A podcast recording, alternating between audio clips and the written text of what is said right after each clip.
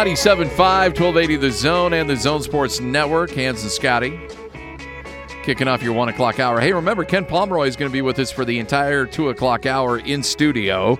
So we can uh, chat a little college basketball with him. You got questions for Kurt, and a lot of them rolling in. So, or excuse me, for uh, Ken. Uh, we'd love to hear from you. You can reach us via Twitter at Scotty G Zone or at uh, Zone Sports Network, and we'd love to uh, get any questions you have for Ken Pomeroy on your team, and uh, and then uh, you can ask if your team has a chance to get in the NCAA tournament, and then Ken Pomeroy can uh, dash your dreams and tell you how how uh, ridiculous you are for thinking your team has a chance. All right, joining us now on the Sprint special guest line, one of our favorites, Kurt Helin, kind enough to join us. How are you, sir? I'm doing well. How's it going? Doing well. All right, so a lot to break down. Uh, let's talk a little bit about the Jazz. They continue to win. I know the Pacers were on a back-to-back uh, in that game against uh, the Jazz, and they played in Denver one night, played in Salt Lake City the next night. But the Jazz rolling by 30. How impressed were you with that performance?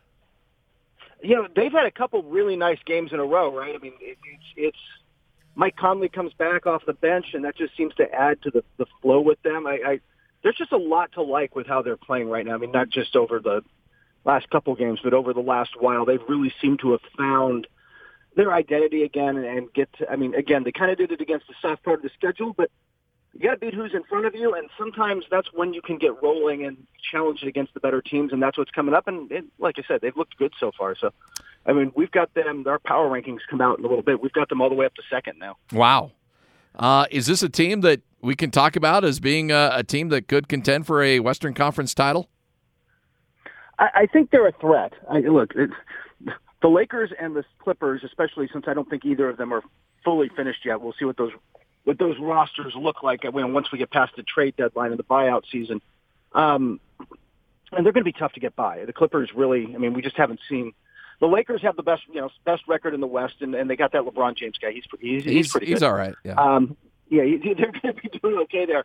And then the Clippers, you know, we as good as they've been, we haven't even seen them fully formed. They've only had Paul George and Kawhi Leonard together for 18 games, and they're 14 and four in those. And even in those games, they didn't have their full bench complement, so they really haven't come together in the right, you know, in a complete way yet. Uh, that said, I think that this is the. I've always thought the Jazz were the one team with the roster, with the defense, with the shooting, with the kind of depth of, of the depth of players and the ability to beat you different ways that could come together and challenge them. And they're finally starting to play like that team because they. It was obviously disappointing for a lot of people early in the season. They did not look like that team. They do now. You know, it's been interesting watching, and, and I and I thought, and I kind of prepared people like, hey, Mike Conley gets back in the lineup. You might take a step back because you know guys are trying to figure out some new roles and, and, and things like that. But so far, it's been pretty seamless. However, Mike's been coming off the bench. Do you anticipate there might be a step backwards as you try to work him back in the starting lineup? And I'm curious if they're going to do that. Uh, you know, I, I think it's one of those things where you've got to have a conversation with Mike about how comfortable he is with this role because this starting group is really clicking. Yeah. The starting group is putting up phenomenal numbers on both, and especially locking teams down defensively. But that's a lot of money, and you're asking a guy who's, uh, I mean, Mike Conley, up until this season and the injuries, was a, a guy in the, you know, in the discussion for an All Star berth. He never got one, but like he's that level of player. Now you're going to ask him to come off the bench. Not how's that going to? Chemistry is going to matter a lot there, and if if you do put him in the starting lineup, I think there's absolutely an adjustment. Only because now you're, you know, the ball's not in in Donovan Mitchell's hands as much, right? Like it, some of that stuff is just changing around, and it becomes it becomes an adjustment. He fits in really well with that second unit, and you can start to up his minutes. You might even have him close games, but I, I, I think there's just a lot of um, there's there's still a lot of questions to answer. Yeah, this Jazz starting lineup over the last, uh, you know, last I think 15, 20 games is number one in the league in plus minus. Yeah, uh, and and it, and it's just been phenomenal. Uh, to, I, I want you know, look, we every time we talk, it seems like it's the Rudy Gobert appreciation moment, but this guy has been so good, and he's now becoming an offensive threat as well. I can't imagine Kurt he's left out of the All Star game again. Uh, I would like to think that. I, I really would. I just I also know how deep the West is, Yeah. and that even in the West, you're going to go up against. Uh, you know, look, I, I think we can safely say Jokic will make the team. I don't know that he even starts though. Um, I, I got a feeling that the five that the uh, the voters have in as the starters, which means a front court of, of LeBron, Anthony Davis, and uh, Kawhi Leonard probably starts. Jokic gets one of those spots, and it comes down. You know, look, I would like to give it to Gobert. Towns is going to be in the mix. He's missed a lot of time. He's also been really impressive um, on offense. Really impressive on offense when he has when he when he has been playing. So it's it's going to be a. I don't envy the voters for the coaches in the West because it's it's really tough. It's a really deep group, and whatever they do, they're going to end up leaving off some quality players. I hope Yeah. it's not Gobert. I think he deserves to be there, but somebody good's going to be left off the list. Let's look at your guard line. If you had to choose between, and and again, don't pretend you're not in Salt Lake City right now, and people will try to find your address online or anything like that. But if if you if you had to choose between Devin Booker and Donovan Mitchell, uh, where would you go? I personally would go with Donovan because I think he's le- he's led to more winning. But I think in the case of Donovan puts up numbers, and Donovan, does, you can make a really good case for Donovan, right? I mean, like he's Yeah. he's he's he's really taken a step forward this year. And even if the team hasn't, I don't know that that's really on him so much as uh, I guess the team's taken a little bit step forward, but that's not on him so much as I mean, DeAndre Ayton was out for long stretches of time, and I don't really love how you know uh, Ricky Rubio missed time for them. So, um, and and he's kind of a settling force that they need to have. So, I'm I'm just yeah. I mean, I would take Donovan personally um, because I think he's he's a more rounded player and contributed to winning. But I'm curious where where the coaches are going to go with that because it's going to be really close between the two of them and a couple other guys probably in that mix as Yeah, well. yeah. Kurt Helin, kind enough to join us from ProBasketballTalk.com and NBC Sports is the Jazz in action against the uh, Golden State Warriors. Uh, you know, if I were Golden State, by the way, I just I'd just sit Steph Curry the rest of the year. But seemingly, it seems like he wants to come back. Yeah, they're looking at March. I think that they're going to try to get him back and just they won't play him a ton, but get some of the shake some of the rust off and let him play. And um, they might even we'll see where Clay is. I wouldn't be shocked if if he gets the um, obligatory eight games at the end of the season type of thing. Um, honestly, partially depending on where they are in the. I mean, the, the lottery odds now are so flat that it changes things a little bit. But if they're going to have one of those top picks, then as long as they're not messing that up, I think they'll bring the guys back a little bit and let them play. Um, I think they'd like to shake some rust off and get them some momentum going into the into the summer. But when, at this point, they're they're targeting next year, and part of what they're targeting is getting a top five draft pick, and either using that pick on a player that they you know a player that they like. But if you're the Warriors and you're a win now team, are you thinking, hey, what can I trade that for? Yeah, absolutely. I mean, you, you got to think like I, maybe you like James Wiseman or Anthony Cole or, or you know or whoever it is, like Anthony Edwards or Cole or Lamelo, whatever. You maybe you like one of those guys, but do you like him enough? because no- he's still a rookie. There's still going to be limits to what they're going to be able to contribute, um, even at a position of need for you. Like they, they will need big men, and maybe Wiseman fits what they want to do in some ways.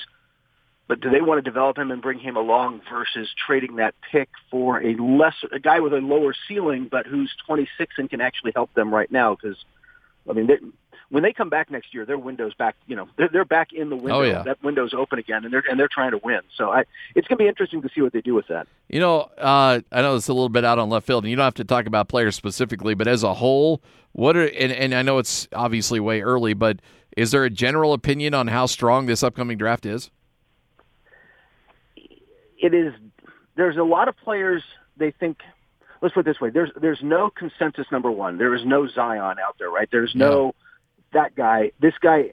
But more than that there isn't a there isn't a love there isn't a sense that there is a franchise guy in this mix.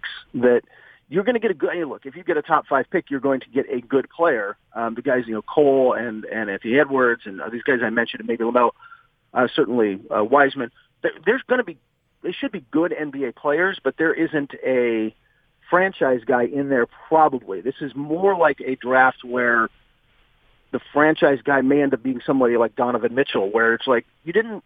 I don't know if everybody saw that coming out, you know, Yeah. coming out of college, and he's down the draft, and some maybe somebody who gets drafted in the teens pops up. Um, But there's, I was at the summer um, at the G League showcase, they could say right before Christmas, and there was a lot of moaning about like just nobody really loves this draft. Yeah. Nobody really loves. There's good players there, but there's this is the kind of draft where you don't necessarily want that number one pick because that that one or two pick comes with outsized expectations and outsized money for potentially the player you're getting. Kurt Helin joining us from ProBasketballTalk.com and NBC Sports. Uh, you talk about uh, Zion. He uh, gets back in the lineup. Seems like uh, it'll be interesting to yeah. see how he handles himself in an NBA regular season game. Uh, what should we expect? Because I'm I'm sure the uh, worldwide leader right now is expecting you know nonstop coverage and 30 points and 15 rebounds. What are you thinking? I, am thinking we're going to see dunks. Yeah, that's fair. I feel like, like you know what? I, I like how he fit with them in in preseason in the sense that look, they've got playmakers. Uh, Brandon Ingram is a decent playmaker who's really. I talk about a guy who stepped up into a potential All Star type of role this year. I mean, he's been phenomenal. Uh, really, really improved his game and his jump shot. He can knock down now, which wasn't there a year ago. Uh, but they've got, I mean, Lonzo Ball can create, and Jrue Holiday can create, and they got JJ Redick, and they got shooters. Um, Derrick Favors helped turn them around. A because he's a kind of good defensive anchor for them and just a solid, you know, you guys know Derrick Favors just solid, right? Like oh, yeah. you're just going to get quality out of him. But he also gave them a threat. Like when he rolled, you better go. Uh, you better kind of watch him. Well, Zion's that like times 10, right? Like Zion's rolling to the rim, you better go hard. So I think that the way he attacks the rim creates a little more opening and space for other guys and the way, you know, he lets Lonzo get out in transition where he plays better. So I really think it should fit in really well. And that's another team where they were, yes, they're 17 and 27, but they've won 11 of their last 16. They've played better of late. They get this back, and they're one of those teams where everybody's like, maybe they'll trade Derrick Favors. Maybe they'll trade um, J.J. Redick's name came up, uh, Jrue Holiday's name came up, and they they're not doing that. They're they're going to wait and see what this looks like. And if they can make a playoff push, they want that spot. They would like to get in the eight seed even if that means just getting slaughtered by the Lakers in the first round to start getting these young guys experience. But you know, I, I think you bring up a really good point too because I think you you look at how that team's playing and you look at Zion coming back. I, I don't think the eight seed is out of the realm of possibility for them at all. Oh no, they're only three and a half games out. It's kind of interesting just because Memphis is in that spot now with Ja Morant kind of just taking over and carrying it. Our, he will be the rookie of the year. There's nothing nothing Zion's going to do will take that away from the way Ja's played this season and and that said, I really like that team, but then again, I think, man, Portland could put together a run. Yeah. And I keep waiting for Sacramento to not be terrible, but that just hasn't happened yet. They've lost six in a row, and they're finally playing faster, but they're not playing better. So I, but there's a couple teams there where I just keep thinking they could put even you know what's going to happen, right? We're like, oh, they could make a run. They could make a run. The Spurs are going to get this thing, right? Yeah, like the Spurs are just, the Spurs are just yeah, going to Spurs their way into that eight seed. Yeah, you bring up a really good point. Hey, you know, you, you bring up Portland too. Is it just Nurkic being out? I mean, it just seems weird that they're that they're not better. Yeah, it does, doesn't it? I think it's it, look. It starts with Nurkic. That's I think the biggest part of it. He was so key for them as a just on offense, he sets as good a pick as there is in the league. I mean, Gobert is right there. We could go through a list of a couple other guys. Like Nurkic sets a really good pick, rolls hard, could shoot a little bit from the outside. Then they started using him like, almost like Draymond in a sense, where they did that short roll and they'd get him the ball quickly at the elbow, and he was such a good passer or at the nail, and it's such a good passer. He could start to find other guys in the corner or do whatever, and everything kind of opened up for them. Plus, he's a big body defensively in the paint and they replaced him with Hassan Whiteside, and Hassan Whiteside makes it the worst picks of any big yeah. man in the league. You like, it, but it, more than just that, it's just he doesn't have that. I mean, he blocks shots, he puts up numbers, but they're just they feel like empty calories. They're never quite right, and so I'm yeah I'm I I think that it's mostly that, but they've also just not they they don't have quite the depth and they haven't meshed um, quite as well in the wing. They just they got rid of a little depth, and it everything kind of went wrong for them. And now, you know, they look CJ's missed some time too, but that still it still feels like a team where I mean, there's half the season left, and you're like, aren't they just going to put a roll together? And they can't finish below 500, yeah. can they? I, I I would have. You know, like like the other night, you know, Damian goes for 61. Everybody's like, "Oh, it's great, it's awesome." How much fun was that? And then you're like, "It's against Golden State. They needed overtime to beat Golden State." Yeah, exactly. And yeah, a terrible defensive team, and they needed a lot of help to do that. So it's been kind of like that all year. Lillard's been as good as advertised as always, and I think I think sometimes we take him for granted, don't we? Yeah, oh, like, oh yeah. You know, especially especially I think on the East Coast where they just they don't you know Portland's not on national TV that much, and people don't see.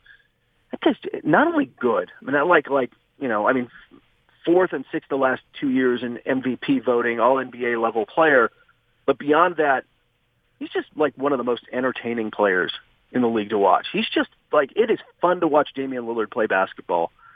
And we kind of forget about it. We just kind of because he's just where he is. I think a lot too many people just kind of sleep on him, and then he does something like that on national television. Like, oh yeah, that's right. Damian's really good. Yeah. Hey, uh, always a pleasure. Thanks for joining us. Uh, let's do it again next week and uh, enjoy the games coming up.